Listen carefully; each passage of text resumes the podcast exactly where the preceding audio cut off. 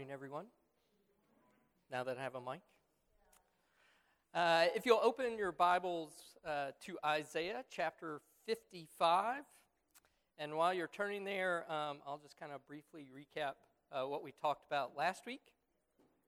So, last week we resumed our study of Isaiah, and uh, in chapter 54, and we talked about how chapter 54 was this um, beautiful uh, exposition of what chapter 53 meant. What did it mean that the servant was pierced for our transgressions, crushed for our iniquities? Upon him was the chastisement that brought us peace, and with his wounds we are healed. So, that beautiful picture of redemption, what did it actually mean for uh, the servant's people?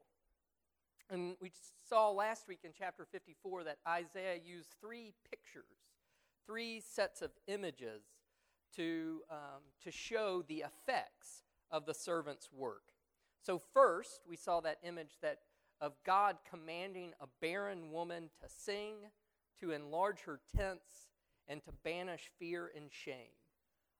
Because although she's sterile, her husband is, uh, is God Himself who has given her such a large offspring that they fill the entire earth.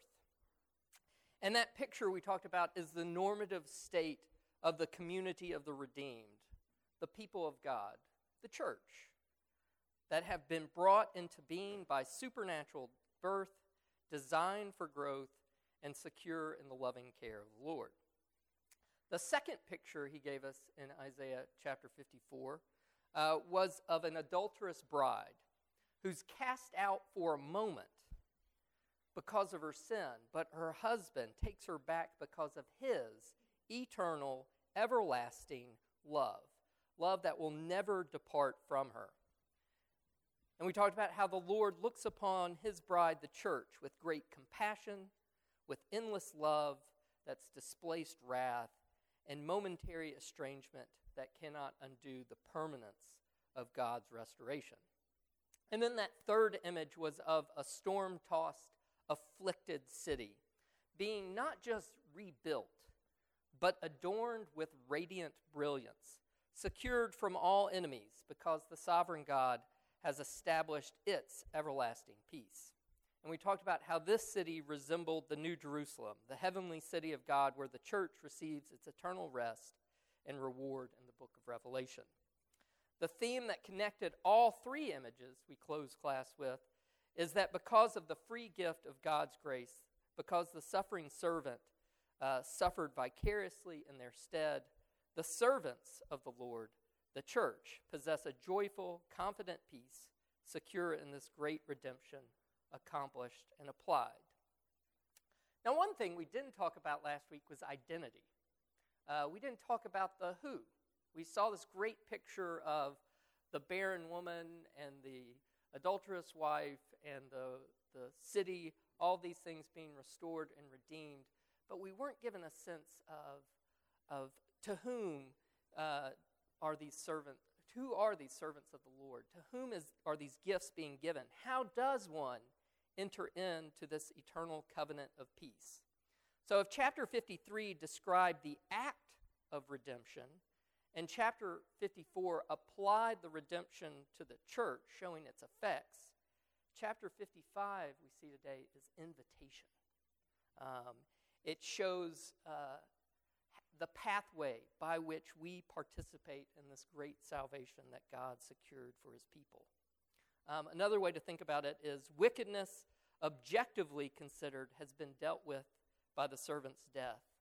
Wickedness, subjectively considered, calls for repentance to bring those divinely purchased blessings into our personal experience. That personal application we'll get in chapter 55. So let me read the chapter for us, um, and then I'll uh, open our time together in prayer. So hear the word of the Lord Isaiah chapter 55, beginning in verse 1. Come, everyone who thirsts Come to the waters. And he who has no money, come, buy and eat. Come buy wine and milk without money and without price. Why do you spend your money for that which is not bread, and your labor for that which does not satisfy. Listen diligently to me, and eat what is good, and delight yourselves in rich food. Incline your ear and come to me. Hear that your soul may live.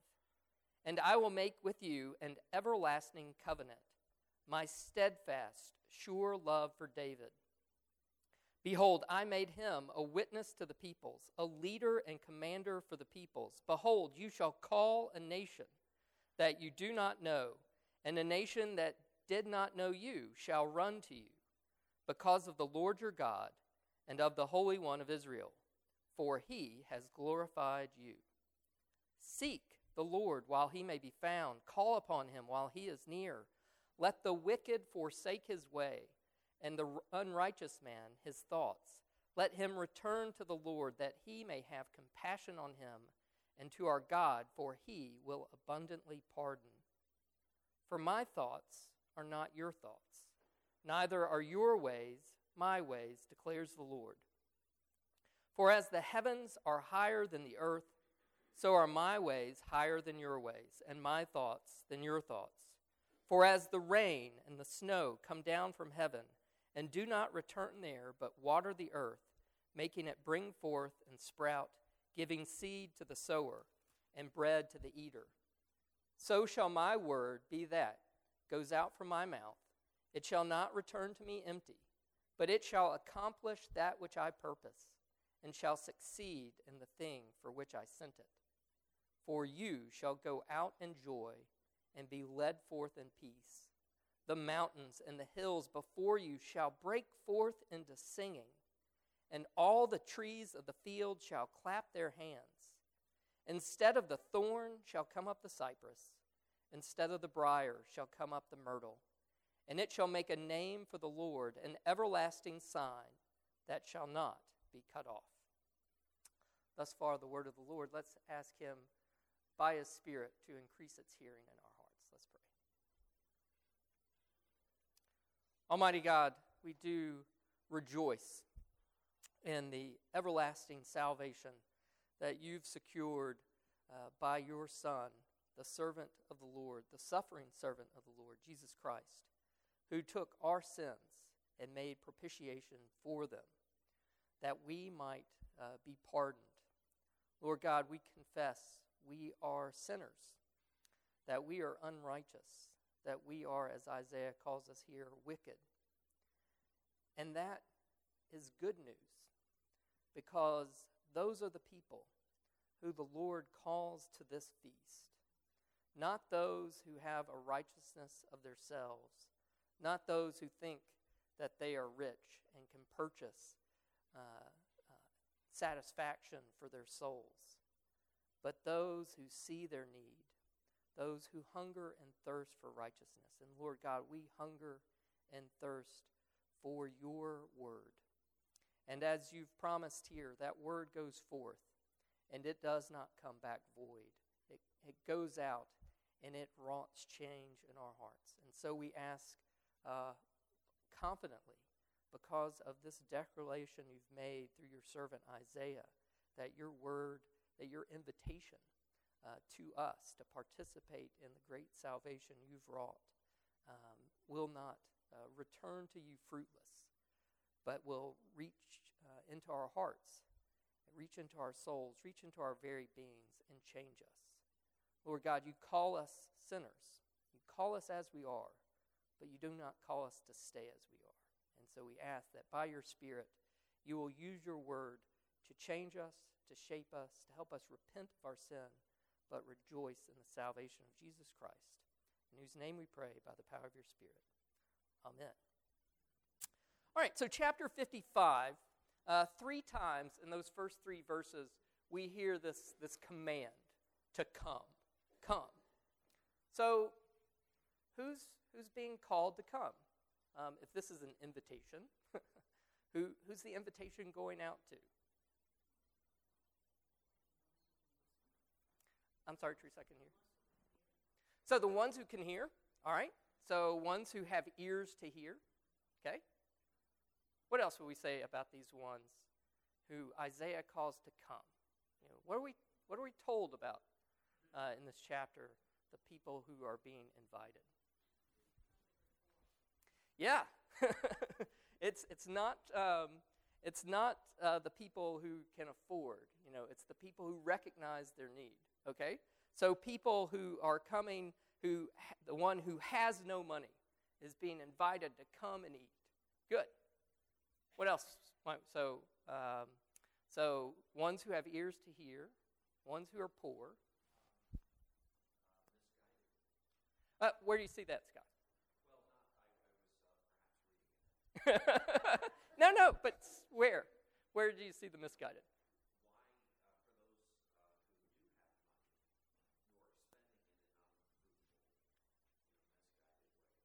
Yeah, the what, uh, uh, and we are going to work through that some, the, the comparison between what's being uh, purchased in each of these transactions, you know, that you're spending your money. So misguided, yeah, that's a good, good term. Um, that the people who are being invited, it's not that they're devoid of resources, but um, those resources are being wasted on things that will not satisfy. Uh, so misguided, okay? Yeah, Mark.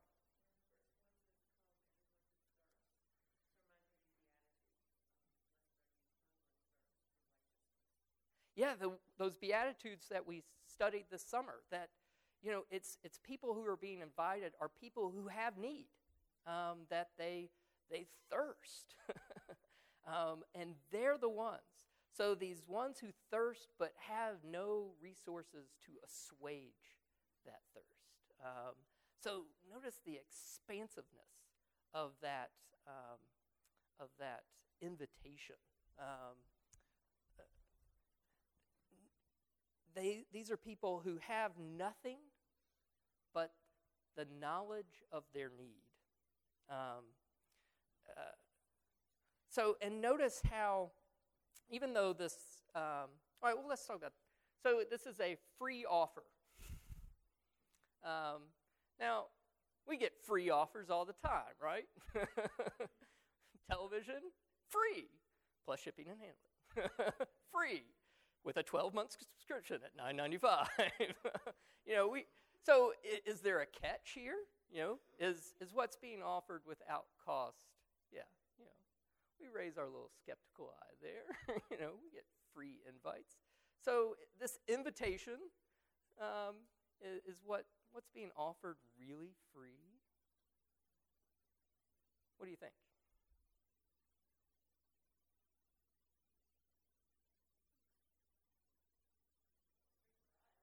It's free for us. And notice the language. We still have the language of commerce in here.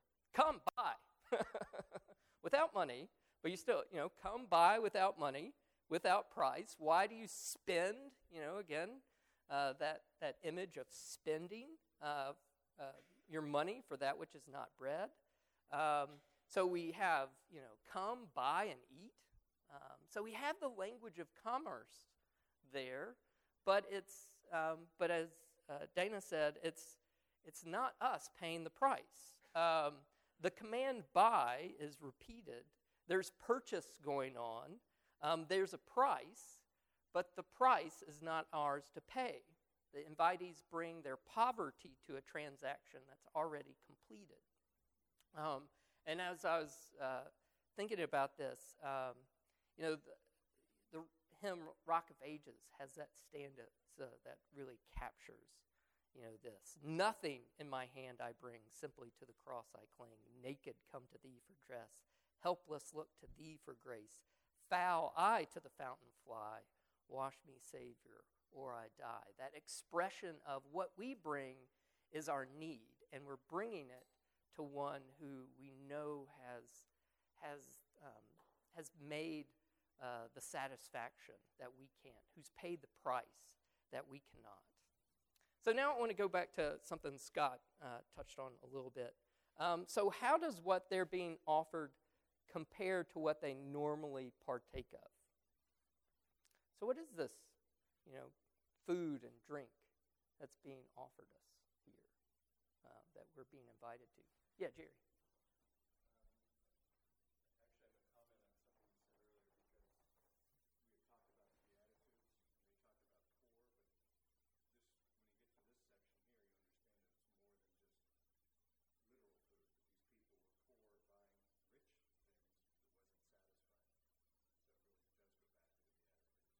Yeah, and it's that poverty of spirit, you know? And notice here that as he's addressing these poor, um, it's not that they're without money, um, because, you know, why do you spend your money on that which does not satisfy? You know, why do you labor for things that um, ultimately bring you no satisfaction? So there are people, it, it, you're absolutely right. It's not addressing their material resources, their material poverty, but their spiritual poverty that we all have, you know, whether we are economically poor or economically rich, we all have the same need. Yeah, Bill.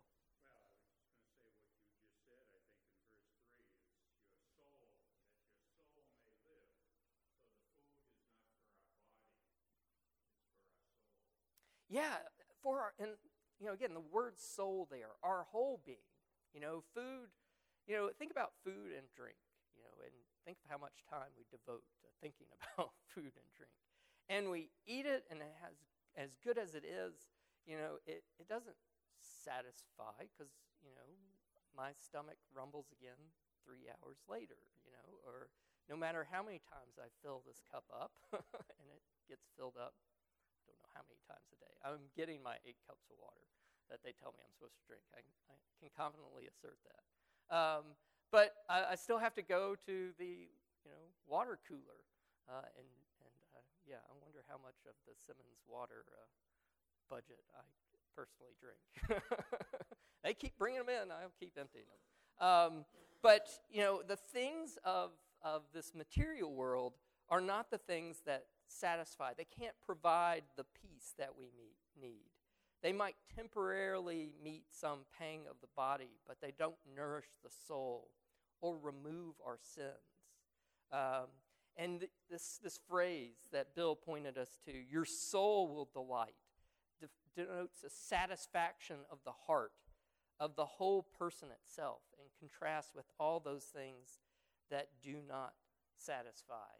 And hopefully, um, these passage uh, you know, this, this use of spiritual food and drink sounds familiar. Where else in the scriptures do we see the same kind of language? In New Testament, where? Can you remember?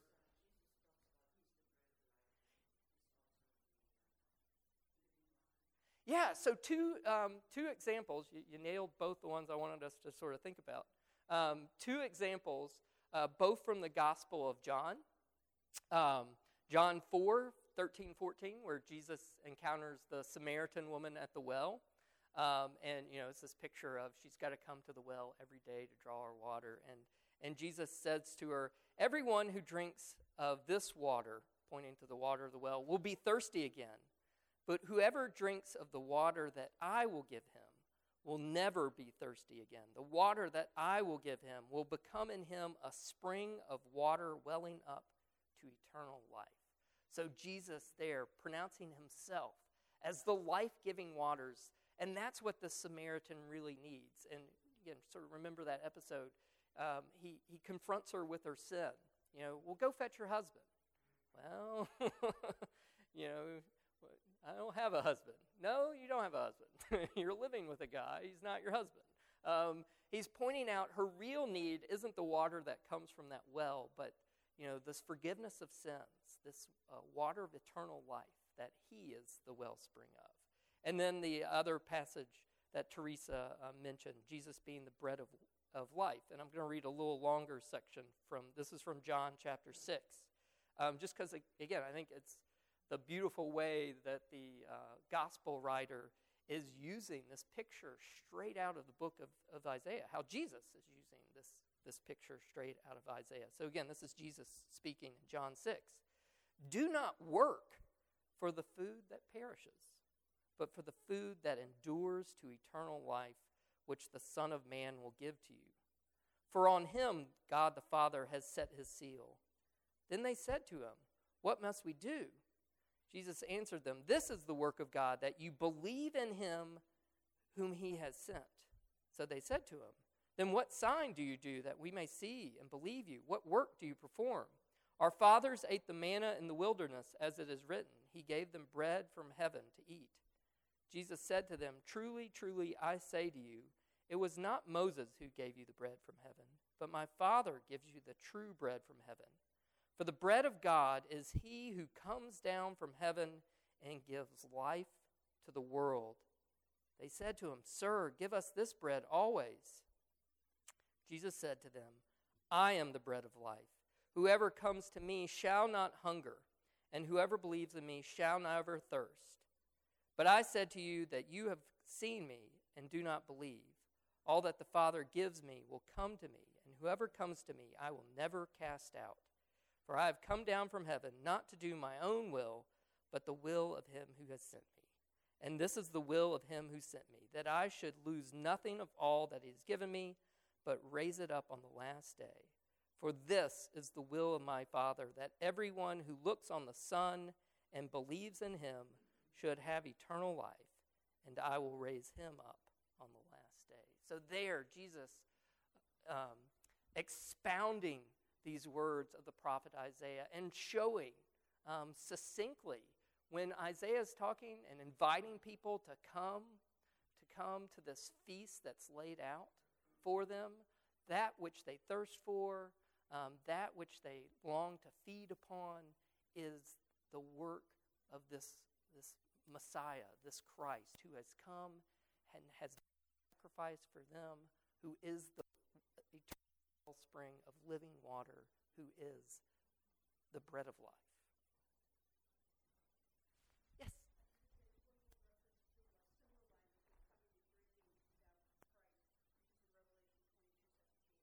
You want to read that for us? Since you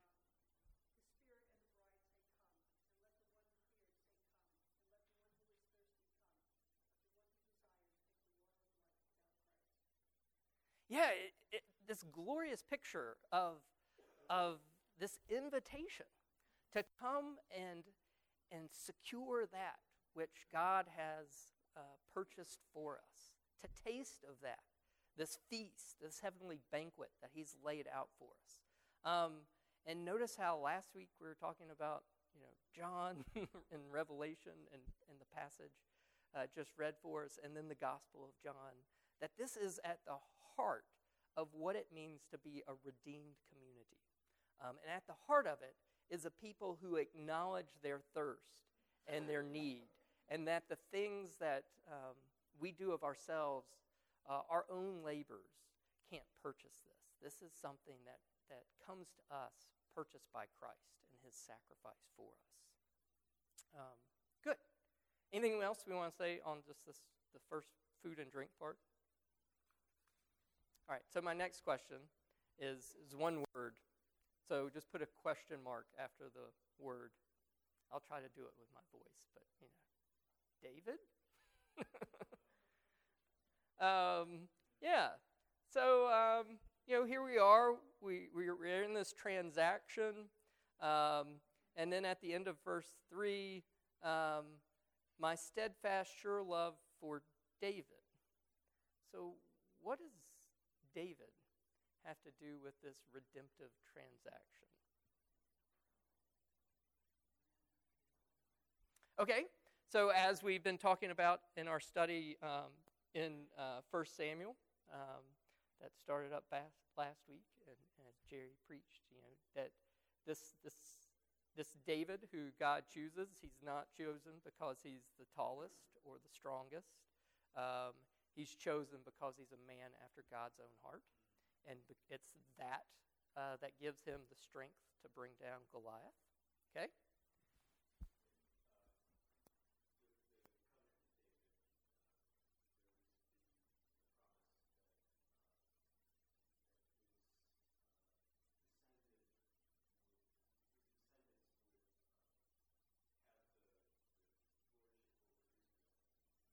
yeah, that this promise of David's house will last forever. This covenant, again, this contract. And notice we have that, that language of covenant here. And I will make with you an everlasting covenant, my steadfast, sure love for David. That steadfast, sure love is that um, hesed that we talk about when we often when we study Psalms. Um, the way uh, um, Charles Petty, who is this, he's a musician. um, that uh, lives down in Chapel Hill, and he, he set the Psalms to music. And he would come over to Duke and talk to the Old Testament professors and try to figure out, well, what's the best way to translate this Hebrew word?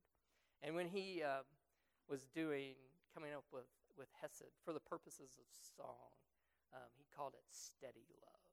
You know, love that doesn't change, um, love that endures. You know, it's steadfast, it's everlasting. And this is the language of the covenant that God made with, with David, establishing that eternal kingship.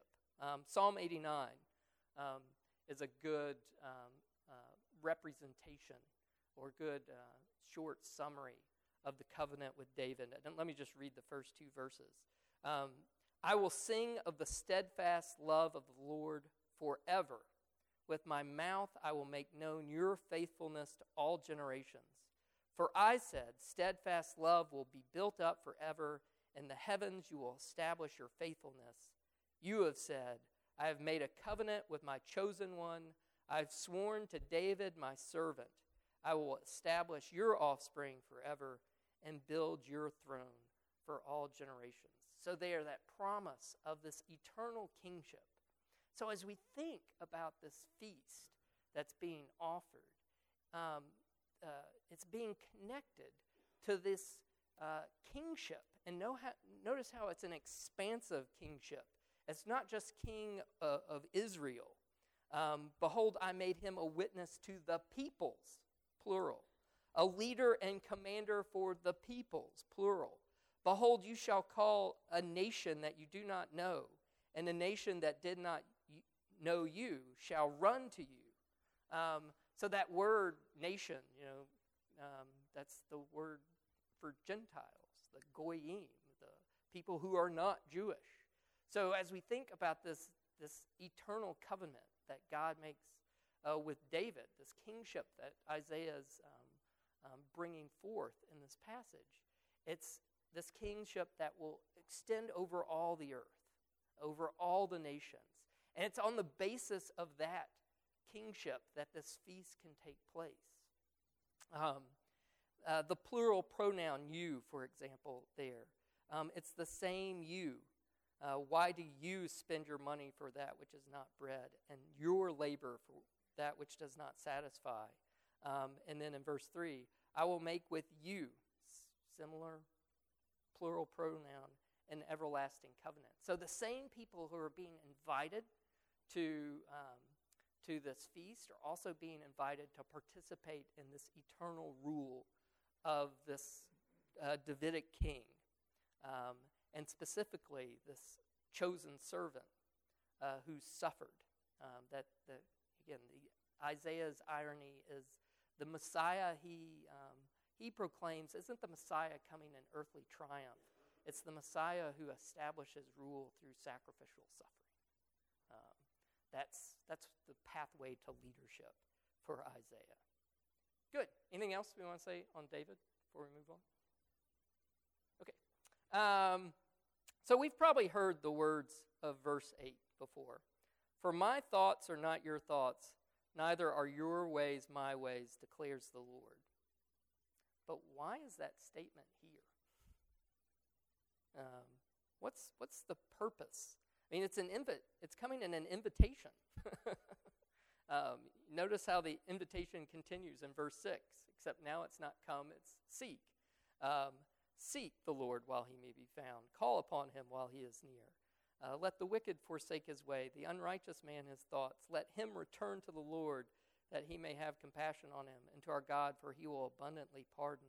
For my thoughts are not your thoughts, neither are your ways my ways, declares the Lord. So why stick that decoration in an invitation? Yeah, Mark.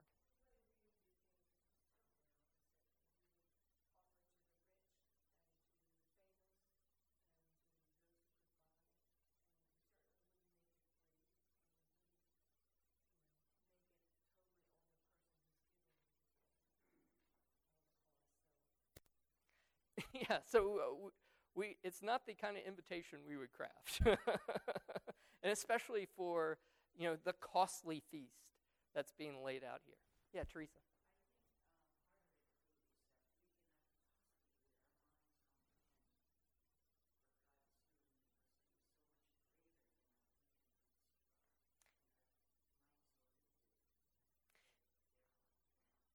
Yeah, this work of redemption um, that, uh, again, this is this is still working out.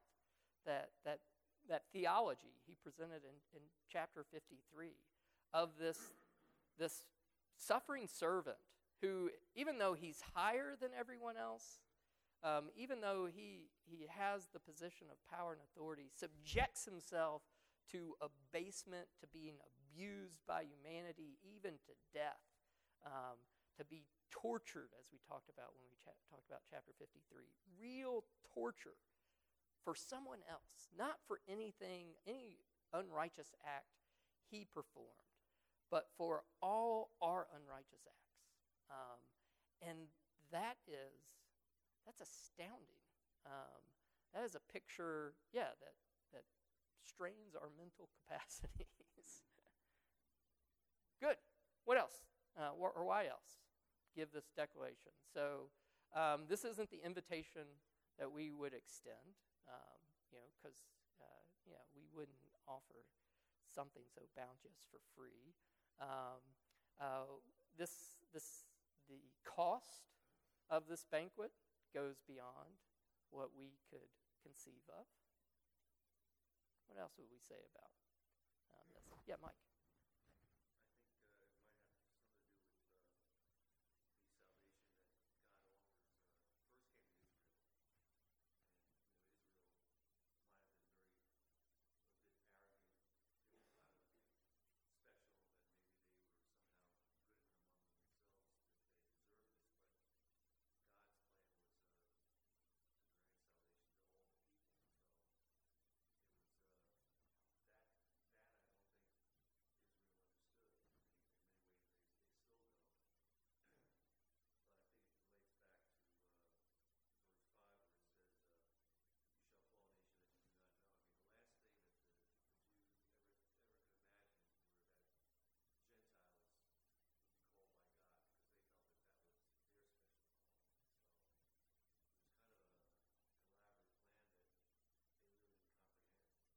Yeah, that this, this, this salvation is, is for them, but it's for all the earth through them. And then, you know, uh, um, uh, as we study the Old Testament, we see that's the promise, you know, all along. You know, think about, you know, uh, Teresa last week mentioned the covenant with Abraham, you know, but, uh, you know, I will bless you and through you all the nations. You know, that's the essence of that. I will be your God and you will be my people. Um, and through you, all the nations of the earth will be blessed. And, you know, it's like they were reading it and they, I will bless you and you will be my people. Stop. um, and rather than, you know, understanding the fullness of the promise, that, you know, we've seen it in Isaiah um, over and over again, that this redemption that's being offered isn't just for Israel. It's just not, it's not just theirs but it's the hope for all people. Because just as we, we've talked about in prior chapters, the need, uh, Israel's need is the same fundamental need of all the nations that they are sinners who need um, to be delivered from their sins, not delivered from the nations. Now, they need to be delivered from their sins. The, being, the nations um, subjecting them to their authority is just um, a, a pointer to their real need. Yeah, Jay.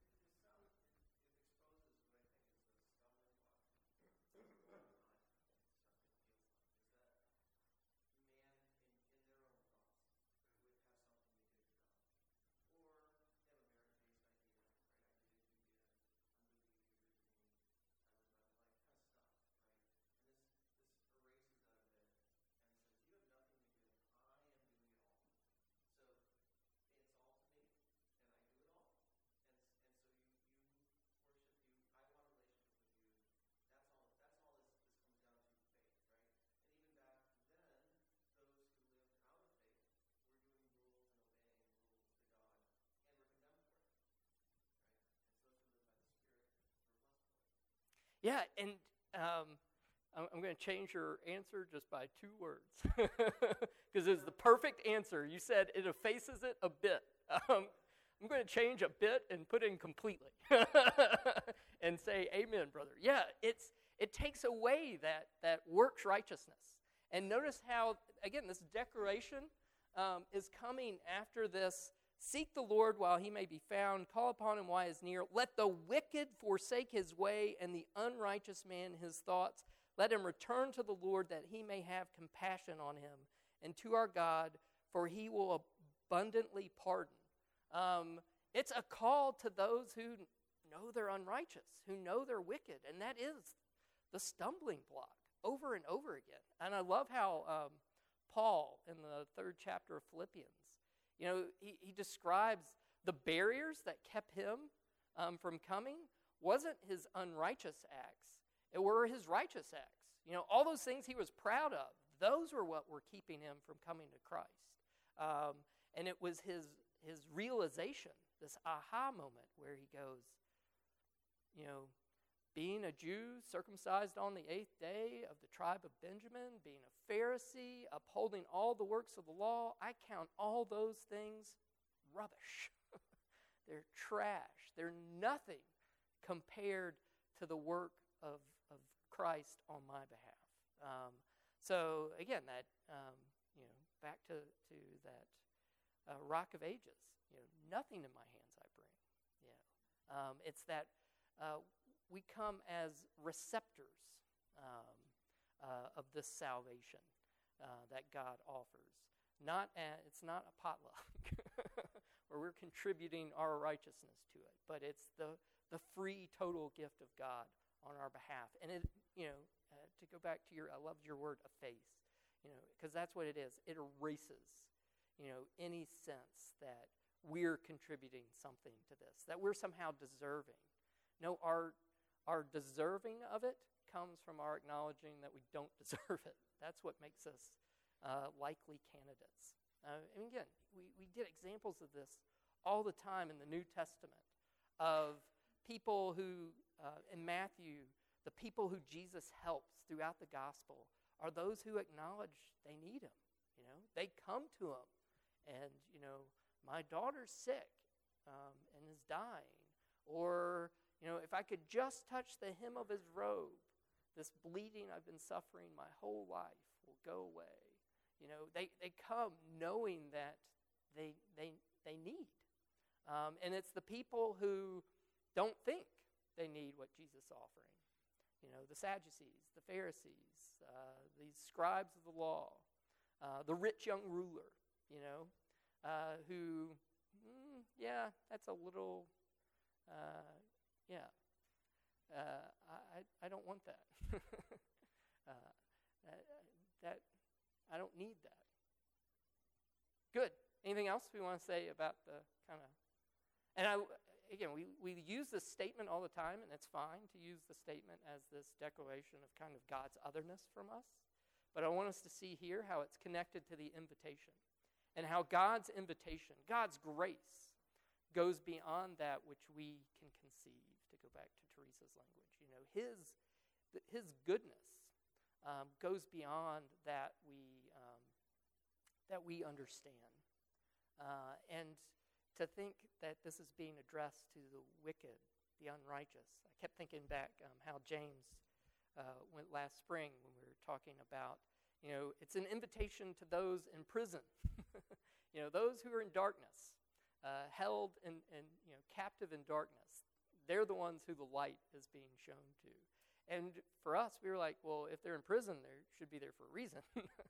you know, because prisons are our way, you know, that, you know, we don't, um, yeah, we don't invite the prisoners to come to our house. we take the prisoners and stick them in the, next to the conquered, um, Concord Rotary um, behind a fence. And, and Bill goes to see them uh, once a week. Um, but, um, but, you know, the rest of us are glad they're behind the fence. um, and, and that's the way, you know, that, that's, a, you know, go back to Marcus, uh, that's the great picture of us. You know, we put, um, we, we despise, you know, those who commit unrighteous acts and try to put them away from us. You know, we try to create separation between them and us. And God's response is to, to bring them to Him. Um, and that is that's not our way, um, and that's not uh, that's not the way we would do things. But that's our hope that we, once we recognize that we're um, that we're the wicked, that we're the unrighteous, we're the ones who who have this thirst that uh, the things of this earth can't fulfill, a need that our labor um, can't address. Um, that puts us in puts us in the position to respond to this call. And notice it's a call to repentance. Um, and I love the way that um, that one commentator um, on this verse um, uh, used the phrase, you know, it's an invitation to come to the Lord, but it's an invitation to come to the Lord and not as we are, but not stay as we are. Um, it's an invitation uh, to come um, with with this commitment to to repentance. Um, and and notice the, how it's a, this great description of the real curse of sin. You know, um, I was thinking a lot, Jerry and Mark, um, as they do counseling, you know, what, 100% of your counseling ministry is, maybe not 100%, but is the result of, of dealing with the effects of sin, of dealing of life in a fallen world. That, you know, people come to you with, um, with often with the results of their own, their own sin. Um, and sin has effects, wickedness has effects, it's destructive. Um, it, it causes so much pain and hurt in this world. But notice that's not the problem that Isaiah is dr- addressing here. The real problem with sin here is the way it separates us from God. Um, the real effect of sin is the alienation from God it produces. Um, and it's across this gulf that God has extended this gift um, has, has laid out this bridge and called people to come to it, called people to seek. And I love the way um, I, I, um, one commentator talked about how the particular word for seek here isn't, you know, hide and seek where you don't know where the person's hiding. um, it's, it's, it's seek in the sense of you know what your destination is and go get it. It's not, um, it's, it's the way that I can drive into work and know I have a parking space, not because um, I have a pass right now. Not those months where I don't have the pass and I'm looking for a parking space at downtown Boston and, you know, I'm circling the block. Is that person leaving? is that person leaving? You know, I'm seeking for something. I don't know where it is or where it's to be found. Whereas versus the other, I, I'm, I'm heading, I have, I'm seeking my destination, which is fixed for me, it's established for me. And all I have to do is, is respond to it. Um, yeah, Teresa.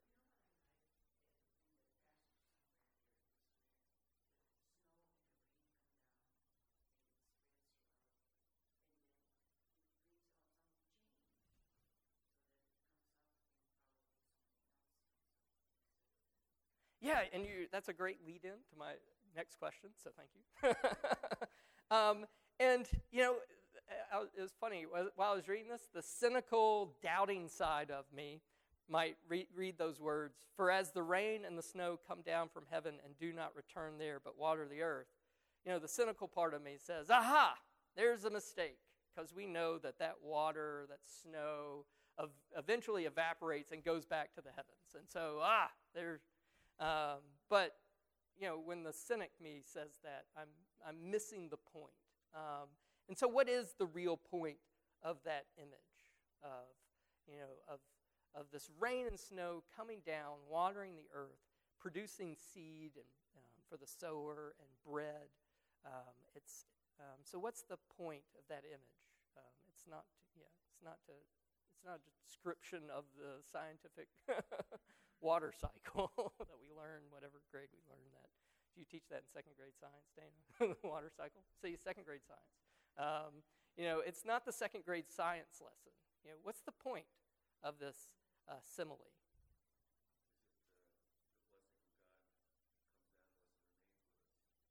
Yeah, it comes. It, it comes uh, just like rain comes from the heaven. Uh, we can do nothing to produce it. You know, we got rain last night. I did nothing to. We needed it, um, but I did nothing to to produce that rain. It came down from heaven as the free gift of God to us, um, and uh, its effects, you know, take immediate effect. Like, you know, think of those summer rains where you know, like it, we get those evening thunder, thunderstorms, and the next morning you're like, have to cut the grass again?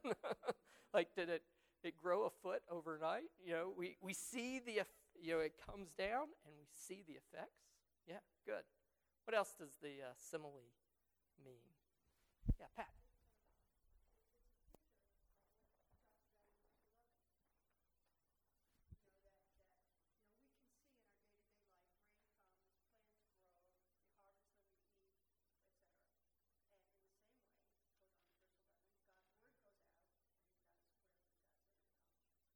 it accomplishes its purpose. It doesn't come back empty.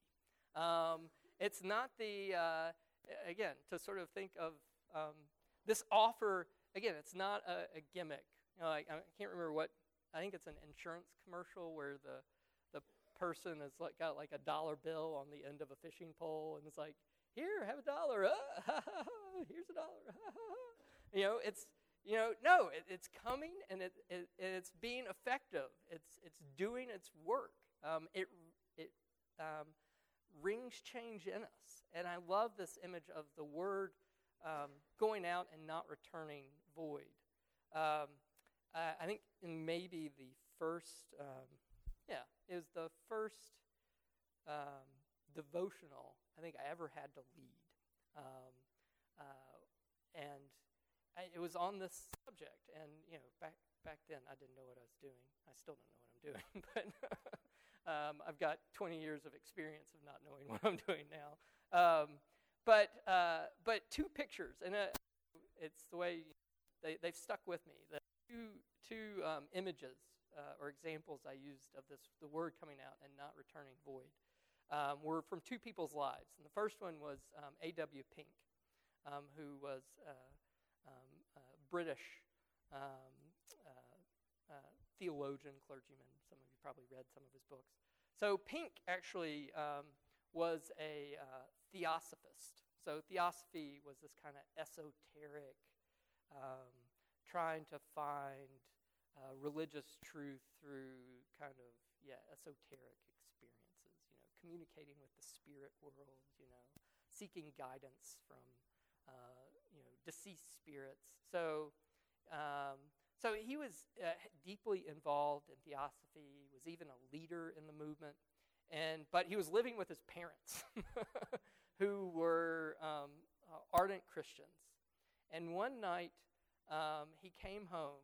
He describes in his biography uh, how he autobiography how he came home, and as he was going up to sta- up the stairs, um, his father um, just said, you know, there's a way in a man's eyes which seemeth right, um, but in the end leads to death. Um, and that's all he said as he went up the stairs. And that word, uh, he, he said he stayed upstairs for days um, thinking about those words. That word, just that one simple phrase that his father uttered from the scriptures, that was the spark that produced his conversion. It was through that pathway that God took his dead heart and gave him a heart of flesh. And the other example um, I used is from Charles Spurgeon, who um, uh, was invited to give an address at the Crystal Palace. You know that you know, some have probably heard of the Crystal Palace was this uh, structure at the end of the 19th century that was built in London for the World's Fair and made you know this enormous building of glass and steel, you know, the wonders of modern engineering. Um, so he went. Uh, he was invited to preach there, and so he went the day before to test the acoustics, because you know, a building made out of steel and glass, you know, is everything going to reflect back? What's the what's the acoustics in this building going to be? So he goes, and he just stands in one spot, and um, and I think he's it was John three sixteen. He just you know proclaimed at the top of his lungs um, to sort of see how it. And unbeknownst to Spurgeon, um, in, in some remote corner, unseen by him, was a janitor sweeping. And you know, imagine if you're the janitor and all of a sudden you hear Spurgeon's voice. You don't you think you're in the building by yourself. and all of a sudden you hear Spurgeon's voice echoing. you know. And uh, so um, so yeah, that led to his conversion. So you know, it's this. It, you know, sometimes we, we, we don't realize um, that the words we st- speak, you know, and especially when we, we present the scriptures, that we're planting seeds. And it might take time for those, it might not be, you know, this one was described as kind of instant. It might, I can't snap my fingers. Um, you know, it doesn't have to be an instantaneous effect. You know, not every crop, you know, some crops produce fruit quickly. Some crops take 18 months. Some crops take years to produce their fruit. Um, but, you know, that Word of God has effect, it produces change. Um, just as, um, to go back to Pat's comment, just as we see that rain coming down and producing its effects. Yeah, Andy.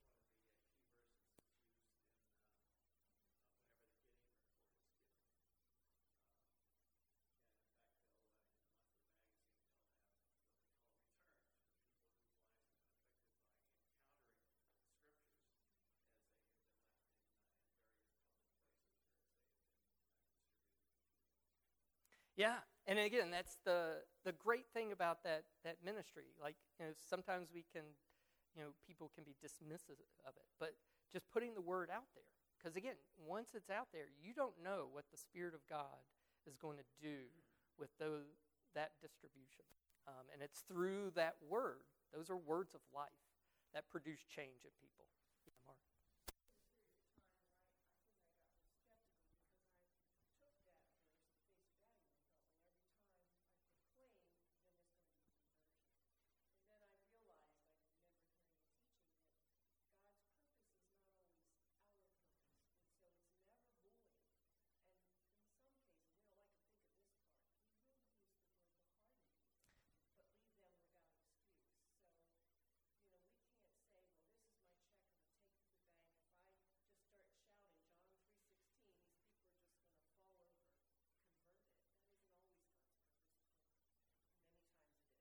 Yeah, and Calvin is, you know, there. Um, you get not to go into scholarly debates about Calvin's theology, but there's a whole range of people who sort of um, talk about um, accuse Calvin almost of being a universalist because his belief in the call of God is and this this dispensing of the word. He calls.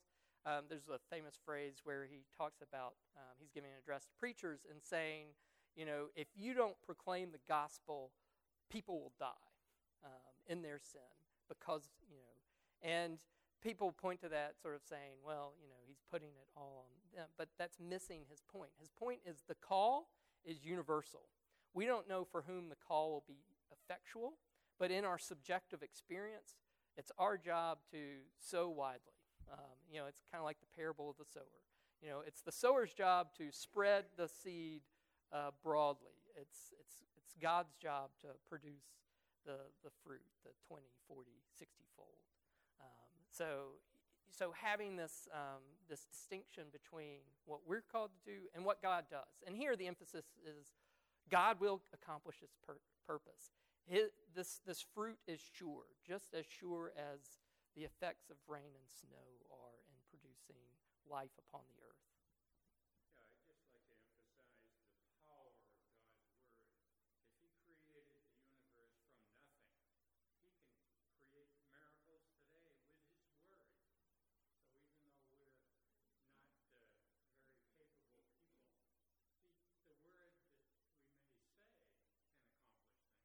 Yeah, I love the, I, have used it before. Uh, y'all are probably tired of it. the, the phrase, the God who created the world from, from nothing can redeem us when we're worse than nothing.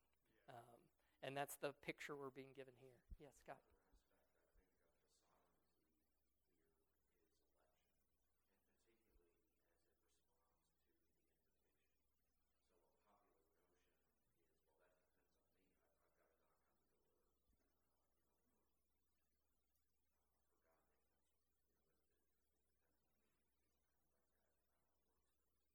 Yeah, it, it, it depends, you know, on on uh, the person who has um, God has worked in them faith and repentance. Um, you know. Yeah. Yeah, it's free. It's free gift. Um, yeah, free, sovereignly distributed gift. Um, and notice how um, I love this picture of how the chapter ends of, of restored creation. You know, what we're talking about in this chapter is an undoing of the curse of sin, and that goes just beyond, you know, our individual selves. It's a restoration of the earth itself. You know, you know, think of the curse on Adam. You know, by the sweat of your brow, you earn, you'll earn your bread. It wasn't, it wasn't that work itself was the curse. It was all the toil that now would be added to his work because the earth, instead of being this fruitful garden, would have briars and thistles and rocks, things that have to be cleared. Um, and he has to do all that work in order to, to, to get his bread. And that's being undone. Those briars are gone, those thorn bushes are gone. The earth itself is restored to um, a, a, memorial. You know, it, it itself pr- pronounces um, the, the work of God, um, this work of redemption um, through, uh, you know, the change that God has wrought in us gets mirrored in the physical creation. Jay, you